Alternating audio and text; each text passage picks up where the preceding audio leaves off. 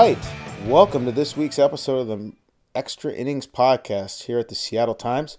I'm Mariners beat writer Ryan Divish, your host of this semi weekly foray into the world of baseball, uh, music, movies, whatever we talk about. It's supposed to be about baseball, but Larry and I tend to digress. Um, so we took a little bit of a hiatus, I think about eight or nine days. That was largely because of just kind of logistics. Larry went to Toronto to cover the sport that I don't like to mention. And not because I hate soccer. I don't mind soccer. I just, you know, I like being that guy. Um, and then so with him in in Toronto, and then me leaving a day early, I flew out on Saturday to the winter meetings in Orlando. It just didn't work, and then the logistics in the uh, in the hotel in the Swan and Dolphin, um, there really wasn't a place where we could record that, and those they're kind of long days.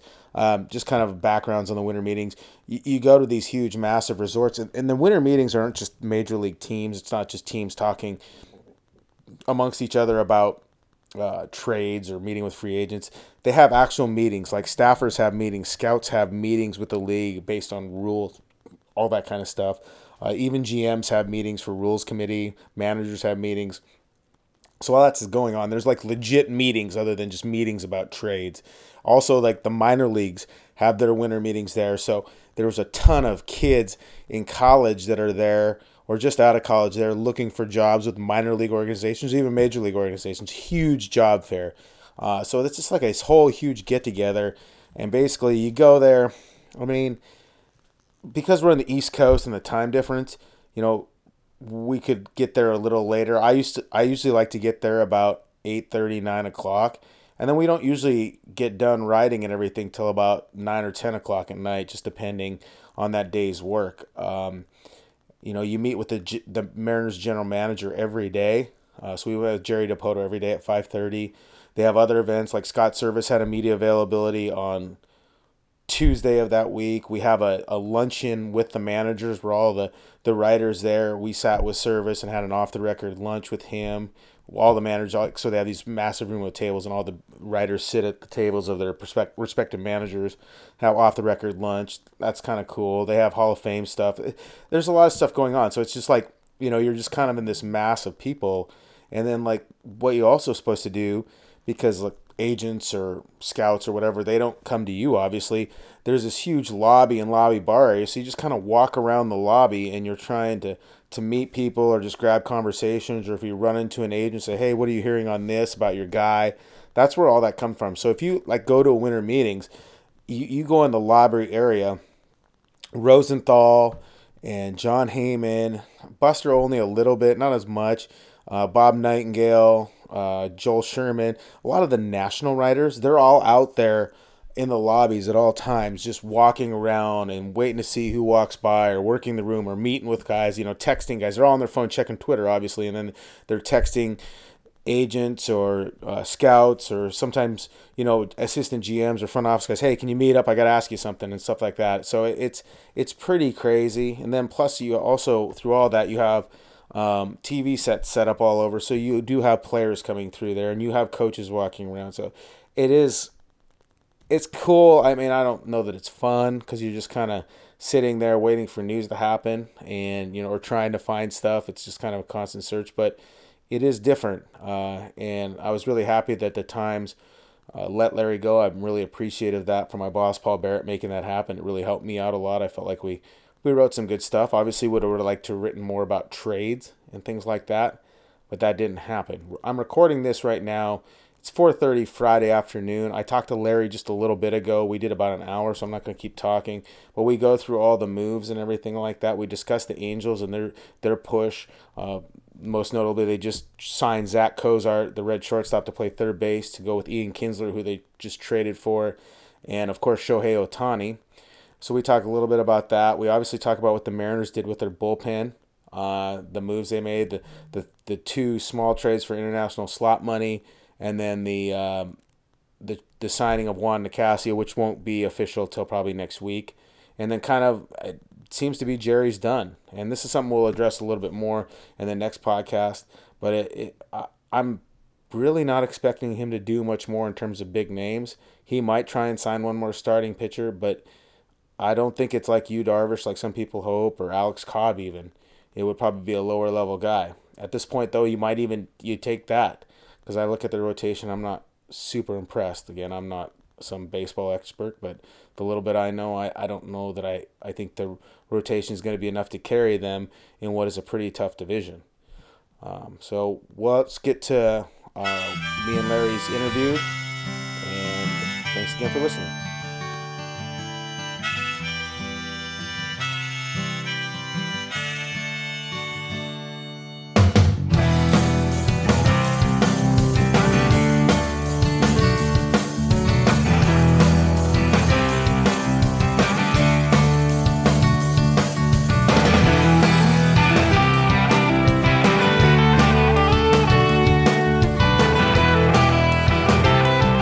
All right, bringing back Larry Stone as usual. Larry and I just spent how many days were we in scenic Orlando? Well, Sunday night uh, through uh, leaving on Thursday, so three full days and parts of two others. Yeah, and I was there on Saturday, so it's a lot of time together. Larry and I got to uh, spend a lot of quality time in the Swan and Dolphin Resort. Uh, for people that think the winter meetings are glamorous or fun or you're sitting by a pool, no, we pretty much just sit in this really big ballroom all day and um, look at our computers and then check your phones. You know, you're texting with agents. A couple times I got up to go and talk to a few guys. Um, you, you know, sometimes we went and looked in the lobby, but you don't work the lobby maybe as much as Jon Heyman or Ken Rosenthal because the agents aren't maybe as interested in talking to you, or I don't know all the agents. So, uh, what was your initial impressions of your return to the winter meetings, Larry? well, first of all, uh, you know, we spent all that time together, and I don't think we had one fight. So, uh, you know, that's better than uh, than than most couples. um, that was the longest know, relationship of my life, right there. Those four days. uh, they were surprisingly uh, uneventful. I think I, you know, I've been to a lot of winter meetings, and I don't know if I've ever been to one where less happened. Uh, you know, right off the bat on Monday there was the the Giancarlo Stanton press conference, but that deal was done before the winter meetings and just sort of uh, made official there. And then I, uh, that was the only time that the uh, interview or the press conference area was used the entire time because there was nothing else worthy of a press conference. There was a couple of little deals, uh, small signings, but no blockbusters at all. You know, usually you have a couple, and so um, it was a little anticlimactic. I think once Ohtani signed before the winter meetings and Stanton was done, that took the two big blockbusters out of play, and everyone thought that might uh, grease the skids for a uh, barrage of deals, but it just didn't happen. No, it was relatively boring for the most part. I think the highlight of my, um, I don't know, I didn't really have any highlights. I know for you, the highlight of yours was meeting the kids from Cespedes Barbecue. that upped your cool factor. They knew who you were. That upped your cool factor a little bit, didn't it? Well, it upped my cool factor with my son, who sent me a text before uh, that happened saying, uh, you've got to meet the Cespedes barbecue. Before, you know that's that's your goal there. So because he's a big fan. So when I told him I had met him, he was he was pretty thrilled. Actually, the most exciting moment of the entire winter meetings was probably when Jeff Passan dropped that uh, Ohtani blockbuster uh, at about eleven o'clock on Tuesday night. That he had uh, that his he got a somehow got a hold of his uh, uh, physical exam and found out that he had elbow issues, and that you know that sh- caused a uh, sh- some shock waves at, at, you know eleven o'clock when most most of the writers are in the bars by that time. Yeah, this uh, writer was in the bar. yeah, we had just finished. I was still at dinner. You uh, with Greg Johns and Tom Tom I think from uh, Milwaukee, and you were with us. Then you left. You left to go hit the bars, but we stayed there for a while just talking, and then that that moved and uh, um, you know, I'd hate to be an Angels writer, have to deal with that at, uh, at eleven o'clock at night. Yeah. So, but yeah. So like, we all, you know, most of the writers, when you're down, you know, with Twitter, and you can have the updates to your phone. I mean, I have uh, for to get like notifications on my phone. I have it for Passan, Nightingale, uh, Rosenthal, Buster Olney, basically all the uh, the uh, national guys, and then Greg Johns because he's kind of my competition. But um, yeah, so we're all sitting there. Um, you know, you guys are all together, and it was kind of funny. You know, Jeff puts out that tweet, and I think a lot of people have him as notification as well. So I'm standing at the bar waiting in line to get a drink with uh, Rustin Dodd of the Kansas City Star, and we're just kind of sitting there, and we both, you know, phone buzzes. We both look at it, our eyes just got big, and we look at each other like, no way. And I was like, it was craziness, and you know, you could just see all around that bar area, and there are hundreds of people there. It's this huge lobby area that's where agents and and people from different organizations and writers and everybody hangs out. A lot of the the scoops and stuff kind of get told there, the background stuff. And so you can see everybody all checking their phones at once because they're getting these notifications or somebody's texting them what's happening. And I mean, the entire bar just went crazy. Like everybody's like, oh, oh my God. And I have a, you know, I know the Angels writers pretty well. Uh, Pedro Moura from the LA Times later when I talked to him, he just looked like a broken down and beaten man. Like he, he got a, a statement from Billy Eppler, the Angels GM, later, but he had heard about an hour before Passan wrote that that Passan had some sort of scoop, and he was trying to figure out what it was. And then the big thing was is like only Passan had the report you know the physical. So nobody could look at it and verify it or anything. So all they could really go on is that there was this report from you. I mean this was an old fashioned scoop like you'd see back in the days that nobody had. You know everybody could retweet it or write off of it. But he had it and nobody else had that information. And i talked to pedro afterwards and he was just kind of explaining how how much he had to chase and he was just going crazy and trying to get it. And then once it leaked he was trying to get it confirmed and it was he looked, you know, he just looked tired, and it was it, it all happened late. You know, that's the thing. It broke at you know 10, 30, 11 o'clock, and then basically after that, everybody sat in the bar that night trying to determine which team leaked the physical. yeah, after we finished dinner, I went back to the, the media room to pack up my stuff, and uh, um, you know, I expected there to be a whole bunch of writers there frantically trying to you know update their stories, but there was only a few. But Jeff Passan happened to be in there. Uh, there, he was one of the just maybe six or seven people who were in there working, and so I walked by and I said, uh, "Congrats, nice job, Jeff." And he was he was frantically writing something. I don't know an update or whatever, and he just kind of looked up and goes, "Thanks," and then just went back to writing.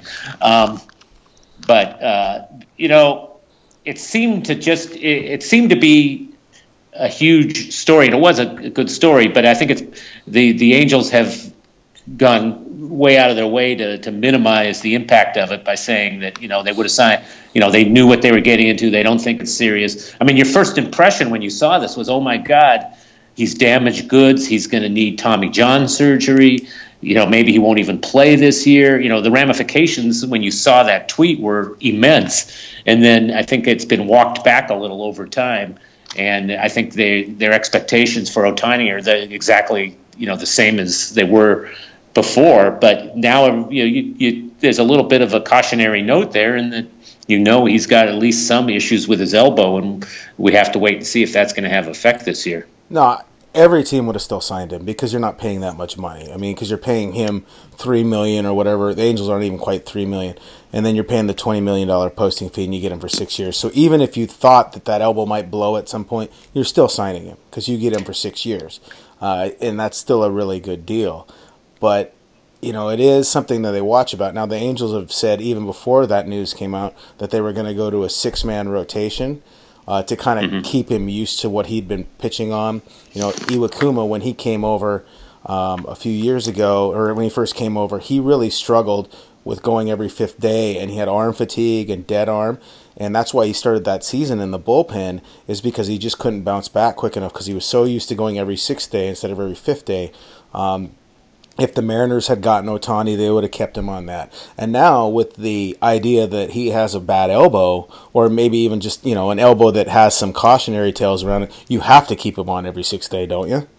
Yeah, I think you do. You, you know, one other thing is, you know, you say you have him for six years. I think theoretically, as someone explained to me, you have him for nine years if you want because he signed a minor league contract. You, Ooh, yeah. You don't have to put him on your major league roster. If he suddenly tomorrow came up with an injury that required a season-ending surgery, and he has yet to be made a major leaguer, he's a minor leaguer, so you don't even start his clock. You know, you oh, I think yeah. you get three years in the minors before you can call him up and uh, you know start his major league clock. So yeah, so, uh, you, you have even longer to work with than, than six years. So if he blew out in spring before they have to cut down to the opening day roster and they just option him back to exactly. Salt Lake City, then he would. Yeah, that's that's crazy. Then you could basically have two years in the minors for him to recover without using any of your major league service time.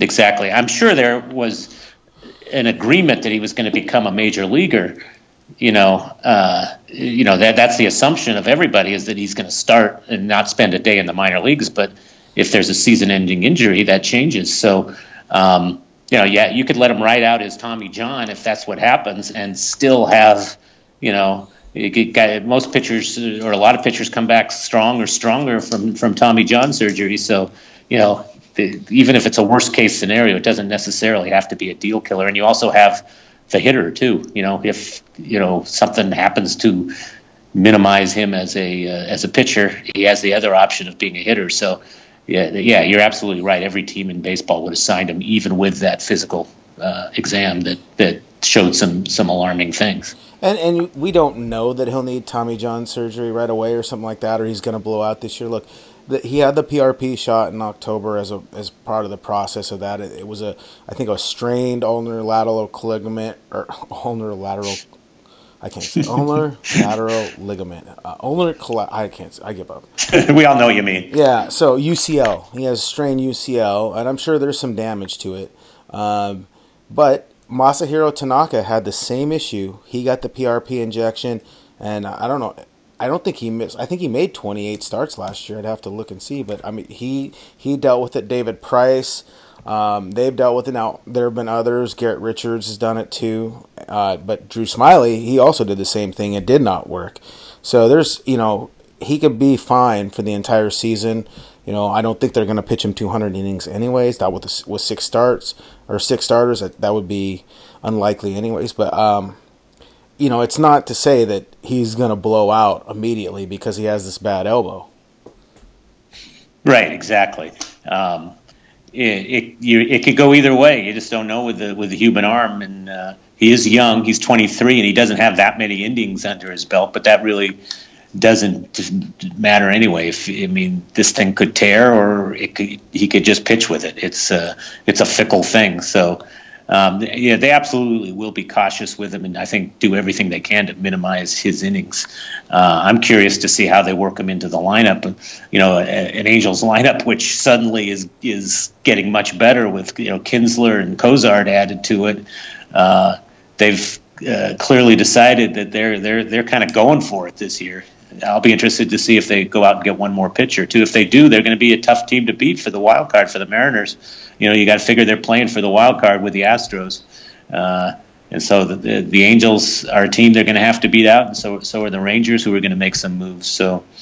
Uh, it's not going to be easy, and you also have the Red Sox and or Yankees who are going to be in the wild card mix, and then the team that made the wild card last year, the Twins, are doing some things too. Uh, so you know, it's uh, if they want to end this playoff drought, it's not going to be easy this year. Hey, who was it? Do you remember? So when Felix Hernandez signed his contract extension, the hundred seventy-five million dollar contract, it was like a technically a new contract or whatever. But who was the was it Nightingale that wrote that he had fraying of his his ulnar collateral ligament? See, I said it right there. Or hmm. uh, was it Nightingale or was it Rosenthal? Remember that because we were like all writing in that, and then that came out, and then the Mariners just went crazy, like, oh no, this, that, and Zduriencik came into the media room at spring training to tell us about it and everything like that. It was it was very interesting. Yeah, but uh, I, I don't remember which one. I think it was one of those two, and I don't I don't remember which one either. Uh, I'm thinking Nightingale, but they did put in a clause in their contract. Did they, in the contract? Did they not that if he spends a certain amount of time in the on the disabled list that something happens to the to the option year. I can't even remember how it was. Yeah, he, was, if he forfeits the option year, or, or it goes down to one million dollars if he has any sort of elbow issue that keeps him on the disabled list a certain amount of time, or that final year he's on the disabled list because of an elbow issue. So, John Lackey had that deal with the Red Sox, and it came into play. They ended up. Uh, exercising that, and I think he only played, got paid a million dollars his last year before he left for uh, uh, who was it, St. Louis? Or, yeah, St. Louis, uh, St. Louis, and uh, wasn't happy about it. but John Lackey's never happy about much of anything. No, that but it's it is interesting, and, and it is you know Andy Van Slyke came out and talked about Felix's elbow, and, and Felix does you know, he takes care of that elbow area. He has he's constantly getting treatment to be proactive on it. Now we've seen the shoulder become an issue and other things, but he never had an elbow injury. Um, so I, I don't know. It, it's that was probably you're right. That was probably the highlight. I mean, you know, obviously the first day was Stanton. He, man, he's just a huge human when he's walking in. It is ridiculous. Uh, but yeah, other than that, it was pretty boring. So I guess we go into the Mariners stuff. The Mariners made what three moves during the minor meetings? Yeah, two international slot money trades, and then the Rule Five. And uh, I guess the uh, have they even made the uh, the signing official yet? I'm not even sure. No, Juan Nicasio is not taking his uh, uh, physical till uh, Monday, I think. So we wouldn't have an announcement till probably Monday evening. Uh, unless unless they get him in here sooner, uh, he's got to fly in from the Dominican Republic. You know, you're talking about also having the people like team doctors and stuff. Khalfayan, who does the physicals as part of that, is the Seahawks team doctor, so he's going to be a little bit busy on Sunday. So yeah, a little bit. He's a little bit busy right now too, but uh, um, yeah. So that's not exactly anything that's going to really uh, uh, incite the the fans to to go buy uh, you know playoff uh, tickets to, to to minor leaguers and Rule Five guy, but uh, you know their big moves were already made. Uh, it looks like they're going to be their big moves of, uh, you know, uh, uh Dee Gordon and um, Ryan Healy.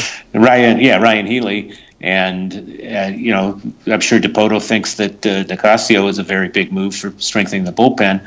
still nothing on their rotation, and I'm getting more and more impression. Uh, tell me if you feel the same way that they're that they're not going to do anything with the rotation, and or if they do, it'll be something minor. Yeah, I, I'd be surprised. Um, like he gave every uh, kind of hint that they he'd be satisfied going with going with this rotation of Paxton, Felix, Leake, Erasmo, and Marco Gonzalez going into the in the season. Now, I mean, I'm not a fan but I look at that and go, that's not a viable rotation. I'm sure fans don't think that's a viable rotation. Fans want Yu Darvish or Jake Arrieta. I don't see them committing that much dollars to it, or unless Jerry's just posturing in the media trying to play up the fact that they don't want to go that way. But I, don't see him going for the $160 million player. Uh, it kind of ties into your column that you wrote today, or yesterday, or is it today? Yesterday. Ran today. Uh, yeah, I wrote it yesterday and it was posted yesterday, but it ran in the paper today. Yeah, I mean, he came out and said that he views free agency. His philosophy is free agency is for accents and and build, you know, uh, filling um, holes, and that you build your team through through trades for for young, you know, rising stars, and through your own farm guys you develop through your own farm system. Then you know, there's a there's a time for free agencies, but he certainly didn't make it seem like that, that this is the time. Uh, you know, he was so open about Ohtani. They let the world know that they wanted him. You know, maybe this is sort of a reversal that they're playing it coy now with, uh, uh, you know, their desire to, to, to, to sign another pitcher. That would be one of the first times they've ever been coy about their moves under Dipoto. But, um, you know, things, things can develop at any time, including through spring training you know. So the the you, often don't know what team the team's going to be. I mean, Mariners have made significant moves. Nick Vincent was made uh, two days before opening day, and he's been a you know key player for them for two years. So you just you never say never with them. But uh, I'm beginning to think that this is the the rotation. These the guy, the five that you mentioned with you know Andrew Moore uh, uh as a possibility, and Miranda uh, you know, as vying perhaps for, for a fifth spot. And, you know, that's not a rotation that gets me too excited when you look at the powerful teams, you know, the, uh, the Angels getting better and the Astros and all the other teams we talked about. It's going to really, it would really take a lot of guys coming through. Paxton staying healthy, Felix rebounding, and you know Erasmo and whoever the fifth guy is doing better than they've you know shown in the past. So, uh, know, I can't say I'm overly optimistic right now. I mean, you could make the argument. He says, well, he only he only you know uses free agency to fill holes. You can make the argument that they have a hole in their rotation. That the drop off between Felix uh, between Paxton and everybody else is significant. I mean, Leake was great at the end of last year, and I think he'll be pretty viable. But you're not going to get that kind of production every start out of Mike Leake, or you know, for tw- 29 starts. I just I don't think that he's a nice pitcher. He's a good probably number three, and, and to try and count on Felix Hernandez right now to stay healthy and to be productive, I I just think you're asking for trouble. So you know that's the argument he made is he might think they don't have a hole there, but a lot of other people do. Yeah. And and you know what do they do? I mean, could they wait and see if the market for Darvish goes down or Alex Cobb goes down? I mean, I, don't think Lance Lynn is a great fit. I don't trust National League pitchers coming over to the American League. I think they struggle. Um, you know, I don't know who else is out there. I mean, after Darvish and Arrieta and Alex Cobb, who's just okay, it gets pretty weak. I mean, I know there's not a lot out there, but there's not a lot in the system, and teams also aren't trading pitchers either. Uh, they just don't want to get rid of them. No, they don't. I mean, but you know, every once in a while, you know, pitchers do get traded. But just as an aside, you know, you you you could say that their two best players are both their their big time free agents. You know, Cano mm-hmm. and and Cruz. So uh, that was done be- before yeah. Dipoto, but yeah. uh, but it, yeah, um, you know you got to spend money to get star players like that, especially when the when you have the Mariners farm system, which is not only is it not producing pitchers uh, but it has been picked clean by now by Dipoto. I mean, he's tra- everybody just about that's tradable has been traded. You know, he he says they've kept their core, but their core right now is is young and, and not uh, not ready to help them for a while. When you talk about uh, the, the their top three prospects in oh, the system yeah, are Kyle, all young guys. Yeah, Kyle Lewis and uh, Evan White, and I guess Sam Carlson. Maybe I. Yeah, they're all in A ball, and they're all they all ended the season hurt last year. So, uh, you know, uh, there's going to be a point at which they're going to have to go into free agency if they want to uh, really dramatically improve their team. Um, well, we'll go back. We'll get back to your column here. What we're talking about. So, uh, quickly on this slot trades, like you know, slot money. I, I wouldn't call it monopoly money. The Mariners don't actually get money when they make the, when they acquired that slot money to sign um, Ohtani or to give to Ohtani. It's not actual dollars. It's just the right to spend dollars. It's like trading chips. You know, you have a chip for a million dollars. So they didn't actually get money. Like that can't go to say signing Yu, Darvish. It's just it's just the ability to spend for that much. Um, you know, they got two guys. I mean, the the Mariners have made 55 million trades with the Rays, and the fact that they use slot money to trade back for a guy that they traded to the Rays like six months earlier was like peak Jerry Dipoto at that point. Yeah, exactly. It had it had a lot of people amused. But I mean, you basically look at it. They traded two of their top ten prospects, and you can argue what that means. You know, uh, top 10 in the Mariner system might not be top 30 in another system, but they were two of their top 10 in Thyago and, um, you know, the catcher. Oh, What's David Banuelos. David Banuelos. They traded for, for uh, what amounted to a million point five in slot money that they were going to use for Ohtani.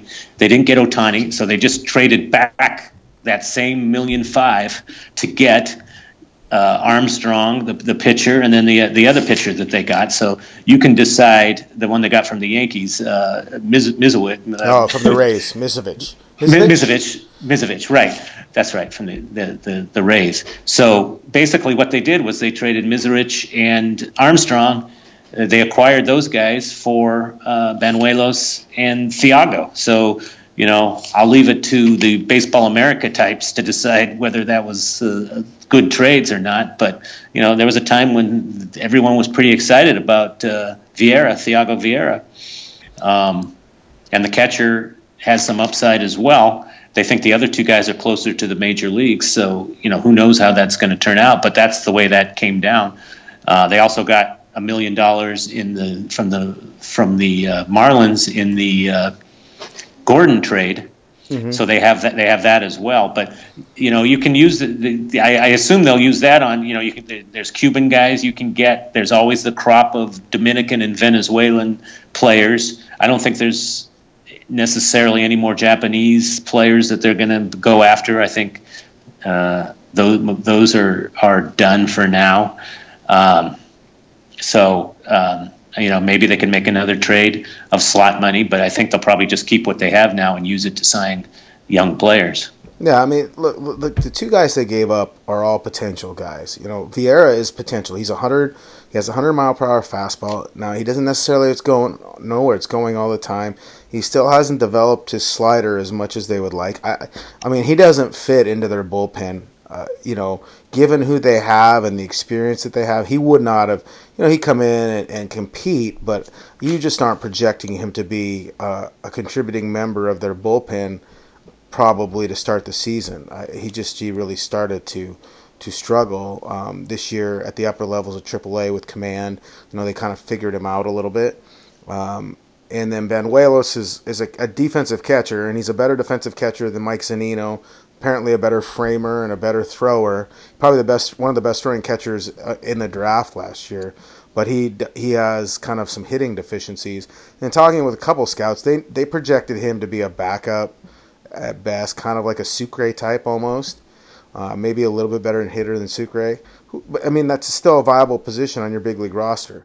Um, but like, I guess with Armstrong, which is a great name for reliever, he, projects into your bullpen right now. I mean, I, I kind of pointed, you know, when we were down there after they signed Nicasio, and I, I kind of listed out because the Mariners are going to go with an eight man bullpen. I kind of listed out that he would be in there, especially because he doesn't have minor league options. You know, don't you think that's he'll make the opening day roster simply because he doesn't have minor league options over somebody like Dan Altavilla that does. Because this kid, I mean, he produced at the big league level. I mean, he's got a sub three ERA in the bullpen over 45, 50 appearances. Yeah, I see. I I would pencil him in as well uh, for the options reason, and uh, um, and I think Altavilla still has options remaining, and you know you're going to churn through. I mean, last year showed that you, you know you're going to need ten pitchers who don't make the uh, the opening day roster. You hope you don't need that many, but reality says that you're going to churn through guys for ineff- ineffectiveness or uh, uh, injury, and so you know, Dipoto has tried to build up that depth, and they do have a lot of a lot of guys who have big league experience now. Some of it was out of necessity last year, but they do have a pool to to, to call upon, and uh, uh, I'm more curious about the, the first baseman that they drafted in the Rule Five. You know, I I flew out before the Rule Five draft yesterday, so I haven't had a chance to discuss this with you in person. But I mean, I, that that one left me scratching my head. I just don't see an avenue for him making the team, which you have to do as a Rule Five guy. Um, if they go with a 13 man uh, pitching staff, that leaves three reserves. Uh, on the bench, position players, your backup catcher, you got to have a, a, middle infielder who can play shortstop, and you got to have a backup um, outfielder. And you can't, and he's not going to beat out Healy. I mean, I guess the only thing I could think of is one, there's going to be, you know, protected against some sort of injury, or two, you could swing. You know, sometimes in these Rule Five, you can make deals. You have to you, you have to keep the guy at the end of spring training. You have to put the guy on the major league roster, or you have to offer him back to the team you drafted him from for half price. Sometimes you make a, a trade. You send him a player, and then you get to keep the guy. I, I, suppose if they think highly enough of him, they could do uh, they could do that. You know, I read the quotes that you had from Tom Allison, and they didn't really answer the question of what they're going to do with the guy.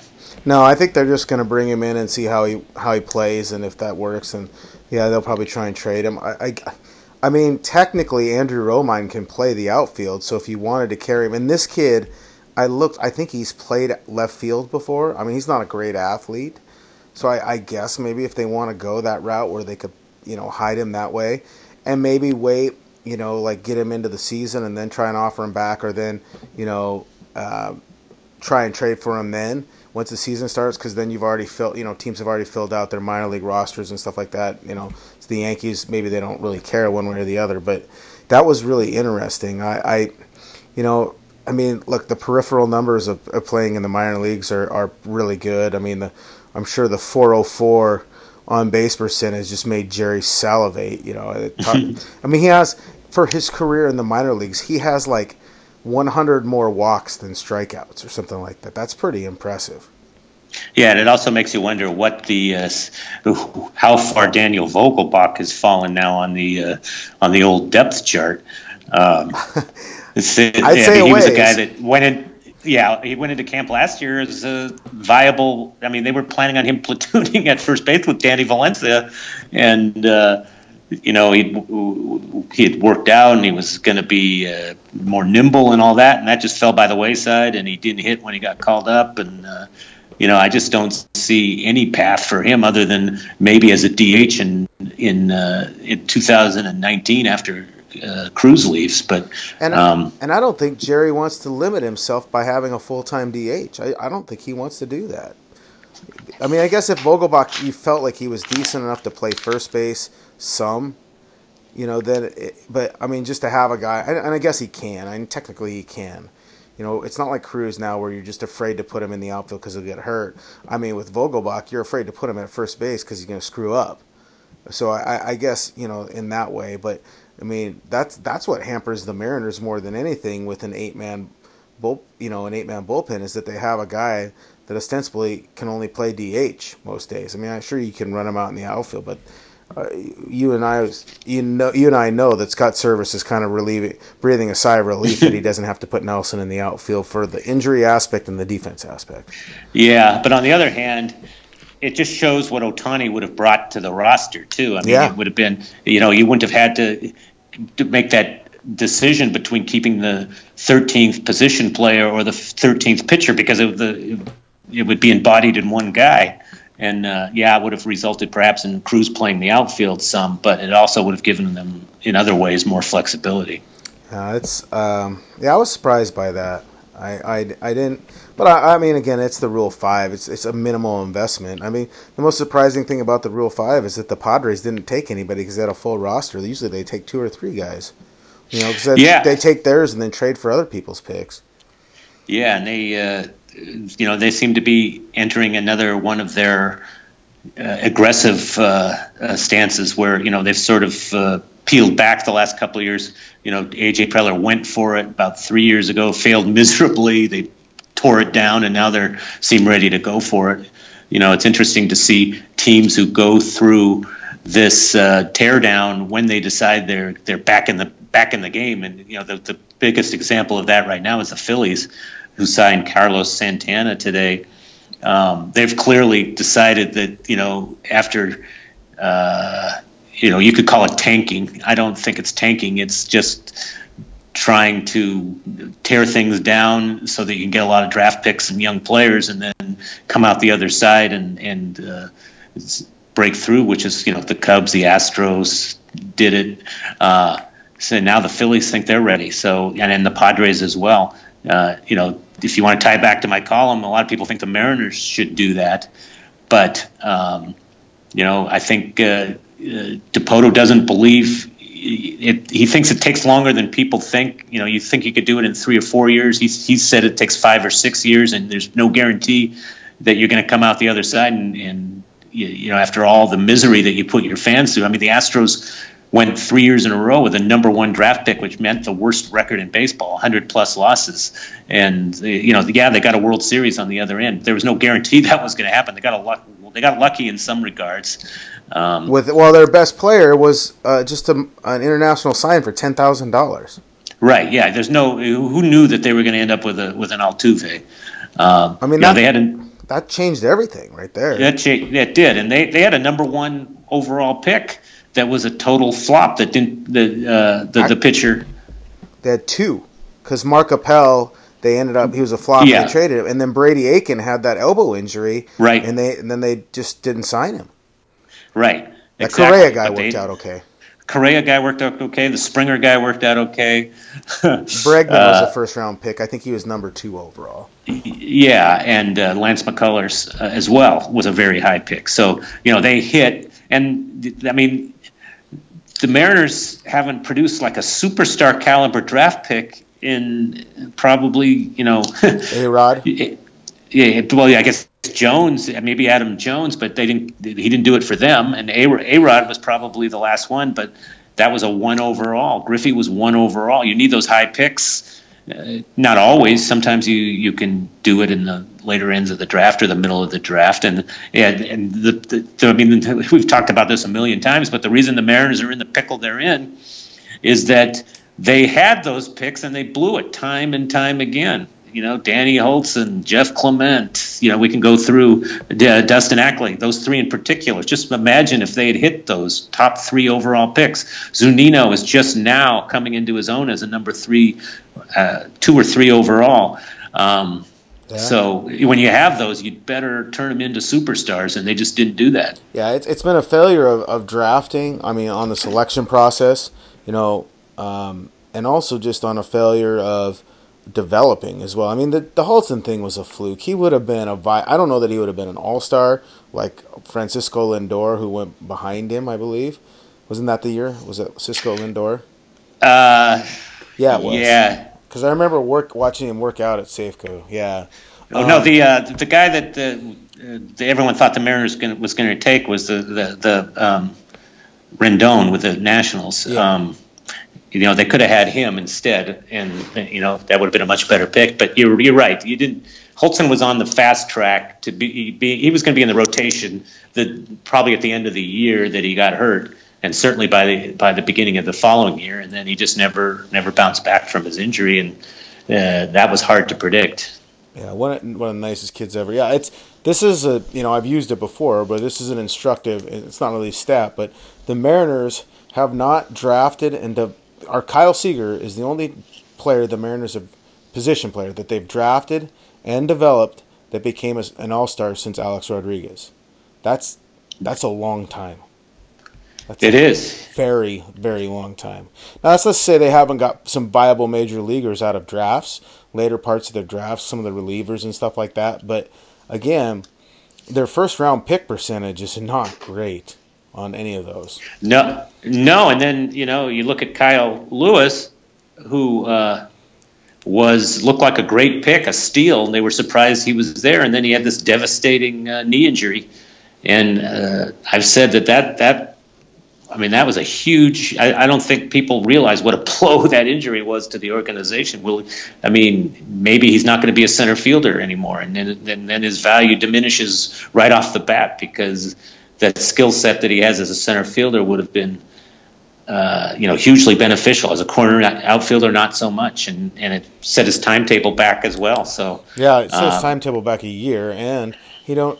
You don't even know he hasn't proven he can stay healthy either. So and and really, if he's having this much trouble with the knee now, it's not like knees get better over time as you're on them. I mean, this is going to be something he's going to have to deal with going forward for a long time. I feel like this is going to be a problem. Yeah, I mean, for sure. I mean, he did. He went to fall league this year, Arizona fall league, and they had to kind of curtail him, didn't they? Yeah, he could. He didn't uh, finish. They pulled him out because he was in. He was having troubles with the knee again. Yeah, I mean that's pretty ominous for a guy. You know, the, the first draft pick of the Dipoto era is already having injury problems, and then so um, you know that's just more bad luck for the Mariners in the drafting department. Uh, so you know, he's way it's way too early to write him off or anything like that. I mean, guys, I mean, John Ross uh, had a serious knee injury and came back as the fastest guy in football. So, uh, of course, hasn't had a great rookie year with the uh, Bengals, but um, you know, I guess I guess you can come back from from a very serious knee injury, but uh, you know maybe that first year back is just the, the setbacks are to be expected. That they, yeah. they, they got to hope that the second year will be uh, back from the injury will be smoother. Oh, yeah, I mean that's it's important for him. But like uh, like you're talking about, and I know you wrote about it, and Dipoto mentioned it. Like like the, the tearing down aspect and start over. It's not that simple. It's not just as simple as saying we're going to start over. You can't start over when you have a hundred and some million dollars per season tied up into like four players. I mean they're they have committed massive dollars over the next few years that doesn't allow, and you can't get rid of that money. That doesn't allow no. you to get to, to yeah. Felix, first of all, Felix, uh, who I mean, if you let's say they right away when he took over, he said, "Okay, we're going to tear this down." Felix had four years and a hundred million left, I believe, and a no trade clause, and he's shown no interest in waiving that. He, you know, he's happy here. You know, maybe you could maybe you could work with him on that, but who? Who at this stage of his career, the, that these GMs aren't stupid. They they know that he is at a place uh, in the workload where uh, he's very susceptible to, to problems and injuries, and that's exactly what's happened. And now, you know, the trade value for Felix is not very high. Cano, same thing. He's got at the time he had eight years left at 25 million a year. Who's going to take on that contract? Nobody.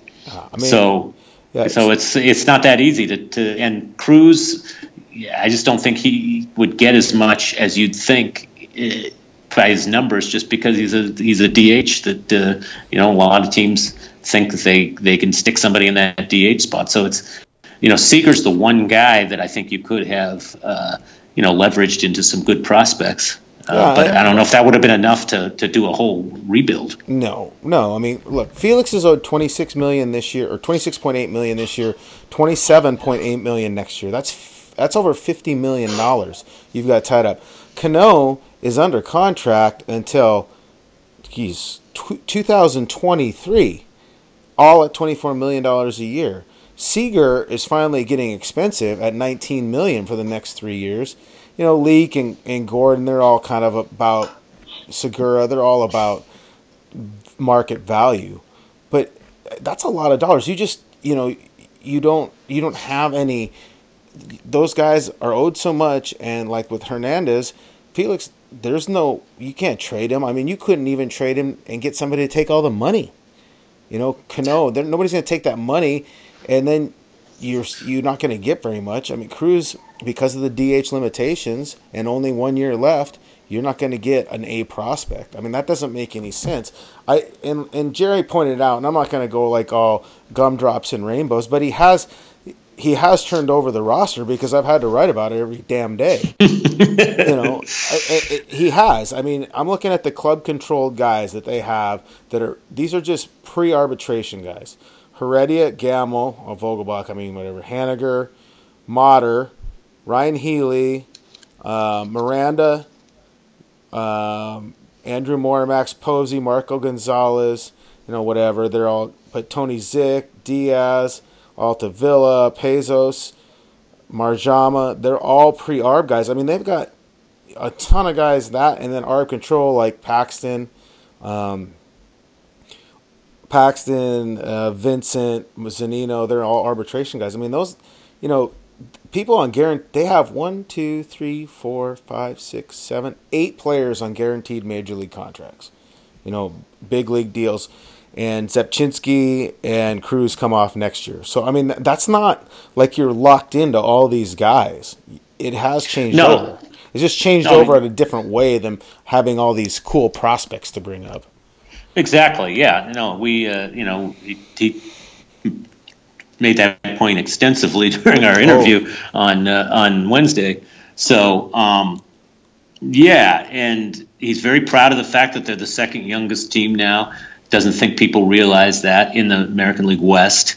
Uh, the, the three free agents after this year, I think uh, you, you, mentioned Rzepczynski and Cruz, and I think David Phelps as yes. well.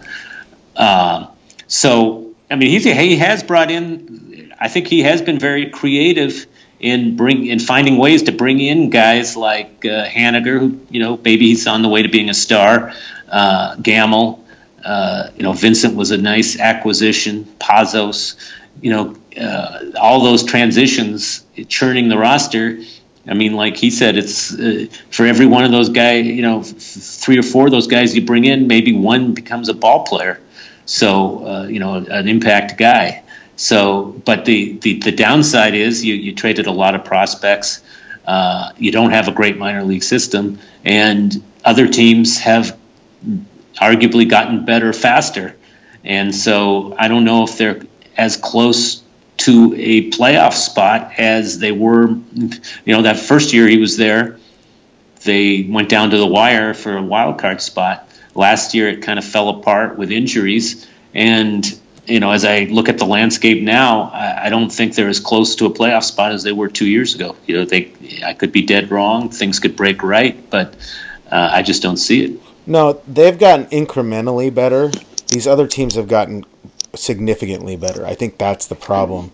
You know, and then just having the albatross of the Astros in your, your division, it automatically you you have to assume you're playing for the wild card and then that opens you up to all these different teams. Now, look, you put the Mariners in the AL Central, they can compete.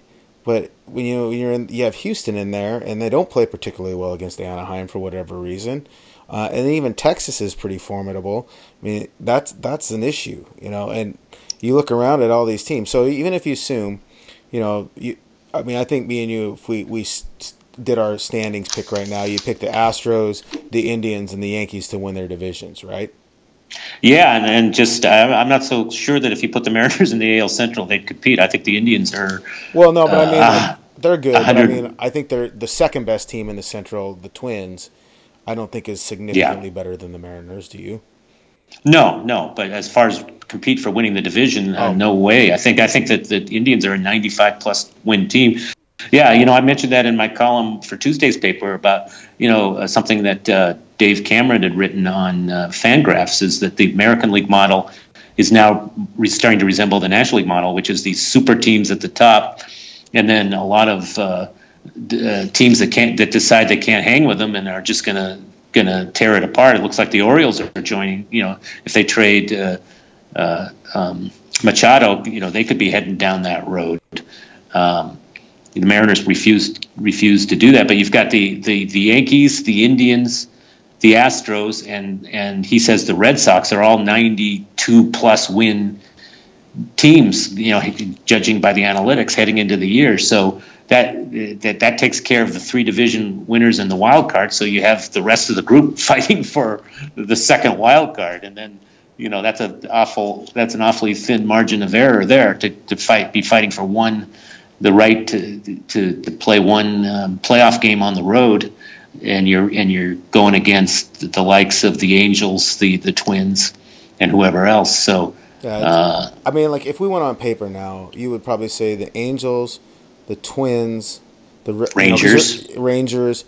Red, uh, we're putting the Red Sox in. If you're saying the Red Sox win ninety some games, we're putting them in as the number one wild card team. So then you're talking Angels, Twins, just Twins because they were there. I don't know if they're great. I don't, I don't know if that was an aberration or not last year. The Rangers, I guess. Um, well, yeah, you know, another team Rays because they have pitching. I don't know. Yeah, but, I don't think I don't think so. I don't I don't see that. But you know, I think a team that's in this very same boat as the uh, Phillies I was talking about earlier is the White Sox. You know, they traded, they made all those trades, Sale and. Uh, you know, uh, uh, the light, you know, all those guys, uh, Eaton and uh, a bunch of them, and got, and everybody said they did a great job in getting prospects back that are ready to to break into the majors now. And then all of a sudden, they're being linked to, to Manny Machado. I mean, I read somewhere that they they were so some people call them the favorites to get Machado. So you know, it's not going to be too long before the uh, the White Sox are going to be a player as well. I don't know if it's going to be this year, but um, you know, they're getting close. Yeah, it's weird. I don't. I don't get that. I, I don't get that one at all. I, I guess I was reading somewhere where they said that their their goal is to to get him there, show him that he can be the face of their franchise, and sign him to a long term deal and make him their guy. But you know, Machado, I believe, is a Boris guy, isn't he? I think he wants to test the market a little bit. Yeah, yeah. If he's a Boris guy, he will test the market. yes. I mean, so I just, yeah, I, I don't get that one, but I mean, maybe it's not as difficult as you think. Maybe there's about four teams you're competing for for the second wild card, and if you believe you're good, okay. Um, but like on paper now, as we look at this team, I like their bullpen. I like their everyday lineup, sort of. I don't like their starters specifically. You know, after their four and five guys. You know, I feel like if you could get a guy to put in between Leake, slide Erasmo down to your five, you know, move Gonzalez to long man or hope he clears waivers and goes to AAA, then maybe you have something, or at least it's competitive. But I don't know that this rotation is competitive. Now, I could be wrong. I'm not a scout on all this, but it sure seems like that's an issue. Yeah, no, I'm, I'm. My assessment is pretty much the same. I think their everyday lineup is going to be pretty good. I think I really like the dimension that Gordon brings them. Of uh, you know, you got the two guys at the top of the order, Gordon and Segura, uh, with some you know speed, and that neither one of them walks a, a ton, uh, which you'd like to see at the at the top of the order. But um, you know, they they could play a different dimension now, a, a little bit more of a go go game. Uh, the bullpen shapes up okay. Uh, you know, I like it. I don't love it but the rotation just scares me. Uh, you know, even the best pitcher on the team, Paxton, will he be able to put it together? If he could stay, if he could give you 32 starts, I think he'll be as good as any left-hander in the league. Hell, if he but could he give them 29 starts, he could be. I mean, like if you set the bar at 29, that would be. Yeah, oh, I'd take that in a second. Yeah, absolutely. And then you know, Felix.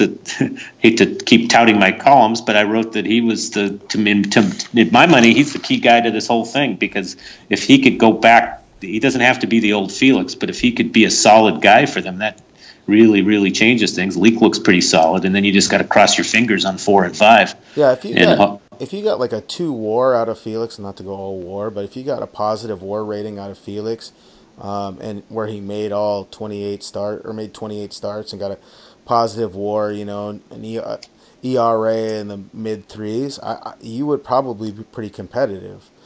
Um, if you knew, like going back to the bullpen, if you knew for certain that David Phelps was healthy and going to stay healthy, I think that bullpen could be almost great. I mean, you're still trusting a kid as your closer. is really good um, and he's versatile.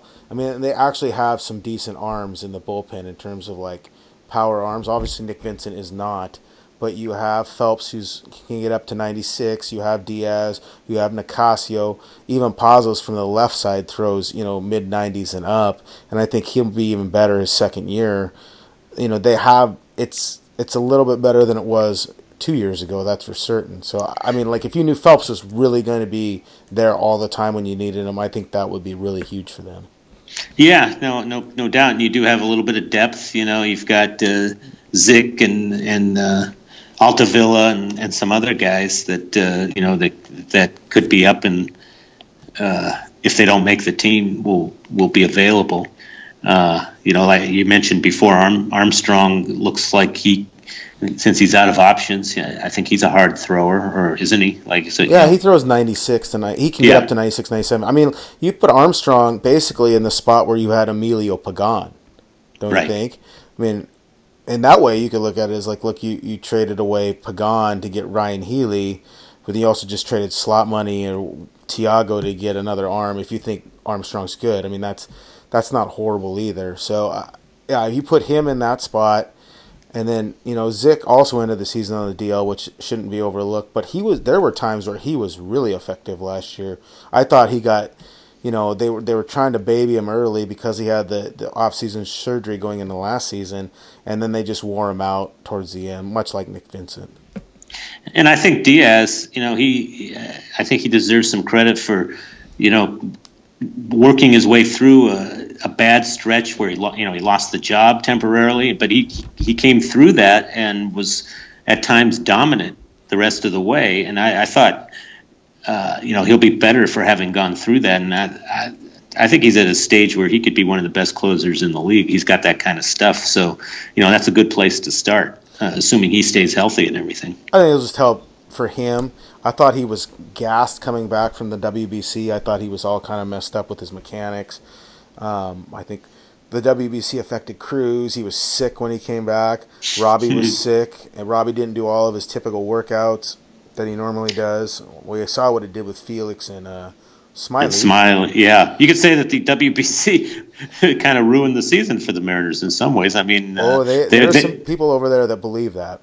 Yeah, no, I know it. I, uh, uh, they would never say it publicly because they want to be on board with the commissioner. Uh, but uh, they are very happy that there's no WBC this year, and uh, it will allow them to have a much more normal spring training for sure. Uh, I'm trying to think what else. So right now, if you were trying to like as we sit today, how would you slot out the AL West?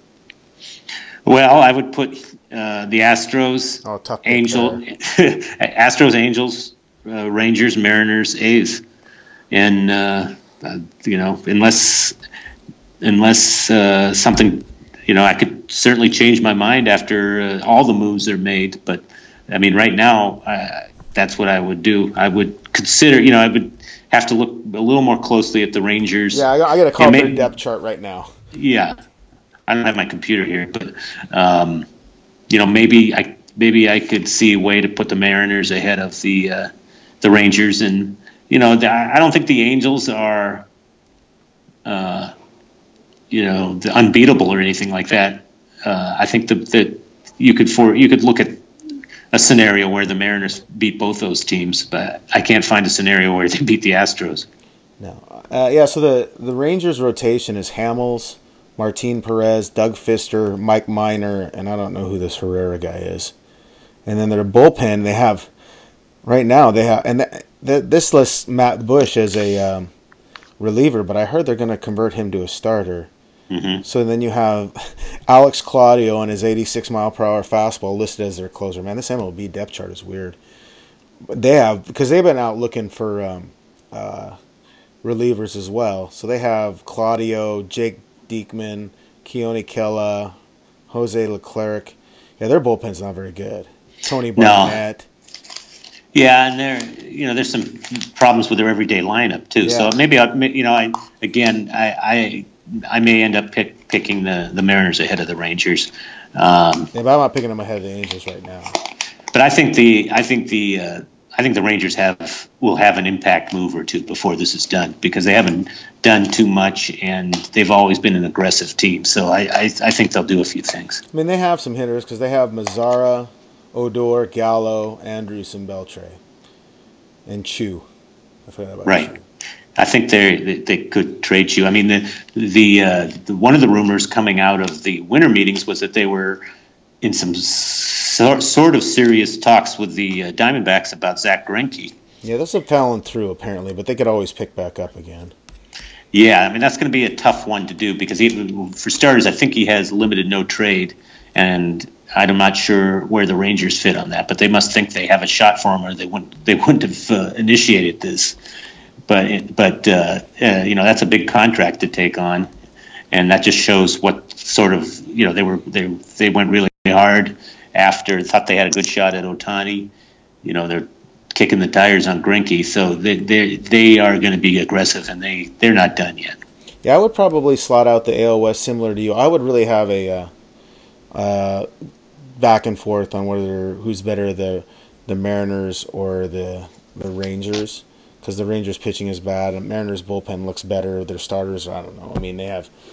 I, no, nothing. What what's kind of striking to me about all of this is like I'm sitting there thinking about these teams. The Mariners played so poorly against AL West teams last year, other than Oakland. You know, Texas. I mean, obviously Houston has been an issue for years, but Anaheim comes here and takes what four games in Safeco. They played so poorly against their division teams. That's why I don't know. I'd have a hard time rating them third, even is because they they just you know. And next year's a different year, but you got to play better.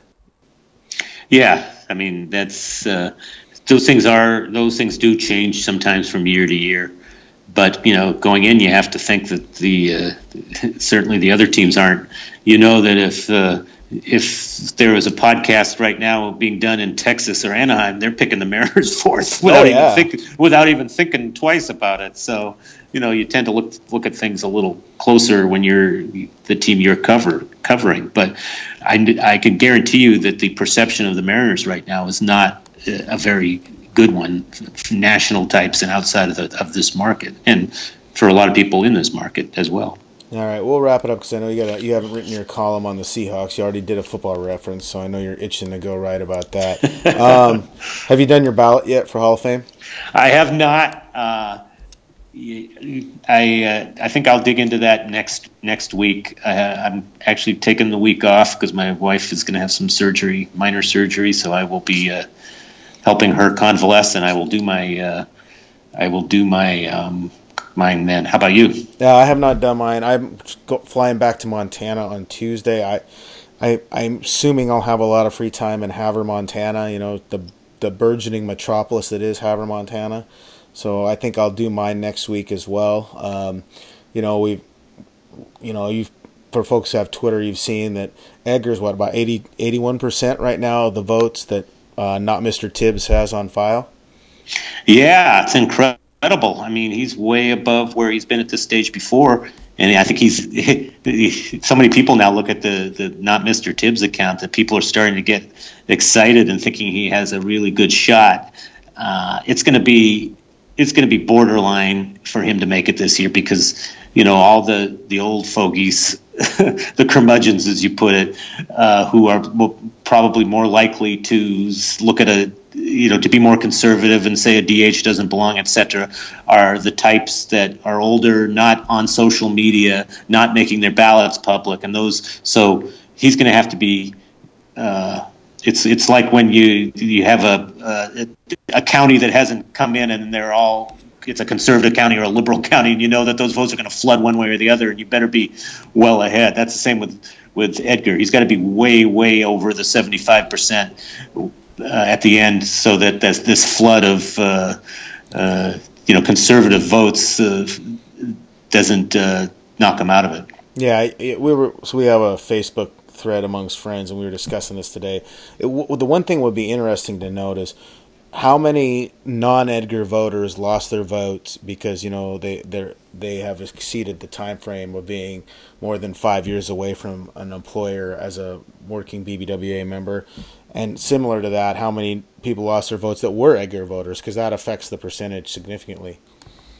Yeah, I think I think that demographic helps Edgar because it's the you know the ones who are out of the business they're probably older and maybe less likely to vote for them i think the new voters are more attuned to to analytics and and more open to the argument that just because you're a dh uh, uh, that doesn't mean that you should be uh, demeaned or denigrated for that and are more open-minded about that and you know there's been a lot of stuff on the internet uh, vouching and uh, endorsing Edgar, and I think that's really created this groundswell here. And uh, you know, it's uh, it's working to his benefit. There seems to really be a, mean, groundswell is the word. It's just amazing to see what what has happened in the last two years. He's going to be, if he doesn't make it this year, he's going to be at 68 to 70. I'm pretty sure 72, with one year left on the ballot, and and history says he'll get in. I mean, uh,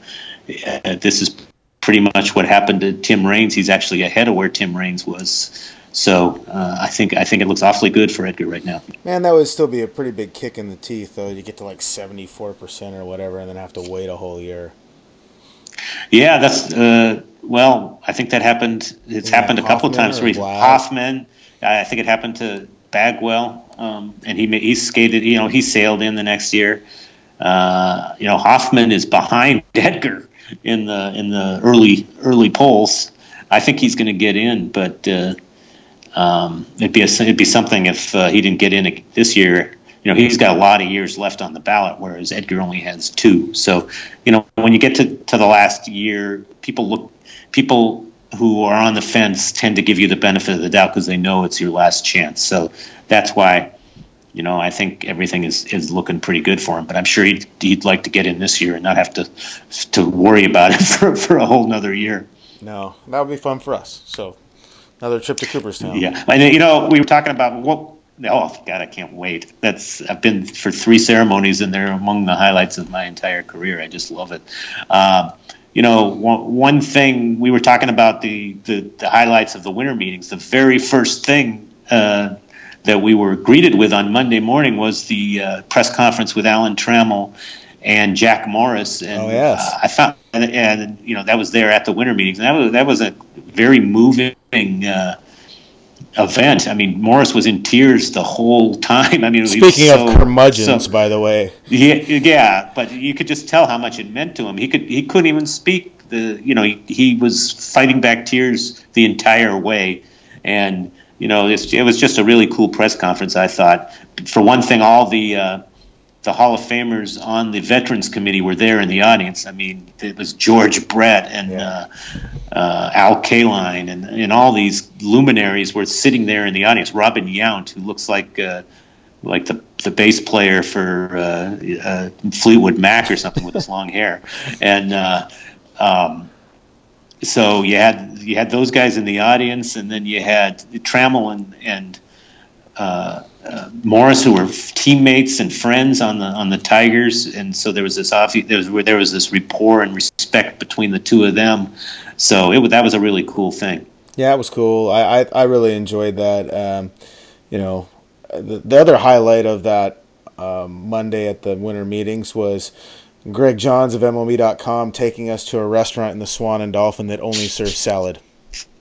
yeah, we we didn't realize that when we walked in there. We thought it was like a regular restaurant. We pick up the menu, and there's only three things on the menu, and they're all salads. So we like called the waitress over. Uh, can we have the real menu, please? and then and then we're we were too far in to get up and leave. I'm like, what the hell? So we get done eating that. We eat, I get like a steak salad, and I have to go to like their little shop there and buy a bunch of potato chips just to just to feel like a real baseball writer again. yeah, we. Uh, not surprisingly, did not return to that restaurant. We, it, it was this jam packed uh, hotel. And, and, every restaurant was like standing room only, and there was but this this salad restaurant was wide open. We should have known that that was the first clue that there was uh, it was not what we thought yeah. it was. With, that we got a seat right away. When there's all agents and people that work for agents in there, that's a bad sign where all the like all the slovenly looking ball riders are in the burger and shake bar just exactly exactly. All, all right. i'll let you let's go. call it. All right. Thanks all right thanks. all right thanks orion bye-bye.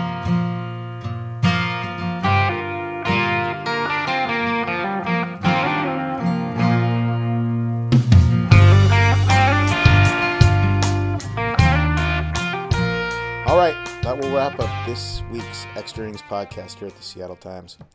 Big thanks to Larry Stone for coming on and talking for like an hour. And that, was kind of a lot longer than we should have been talking. Oh well. Um, thanks to Midnight Salvage Company, official house band of the Extra Innings podcast. That bumper music and all that stuff is, is pretty cool. Works out really well. Uh, next week, we will probably be doing something on Hall of Fame boats, as you could tell by the end of our our conversation. So, as always, if you need to get a hold of me, uh, you can hit me up at my email at rdivish at seattletimes.com, on Twitter at Ryan Divish, uh, on my professional Facebook page, just is Ryan Divish, and there's a picture of me smiling like an idiot. So, once again, thanks for listening, and we'll talk to you next week.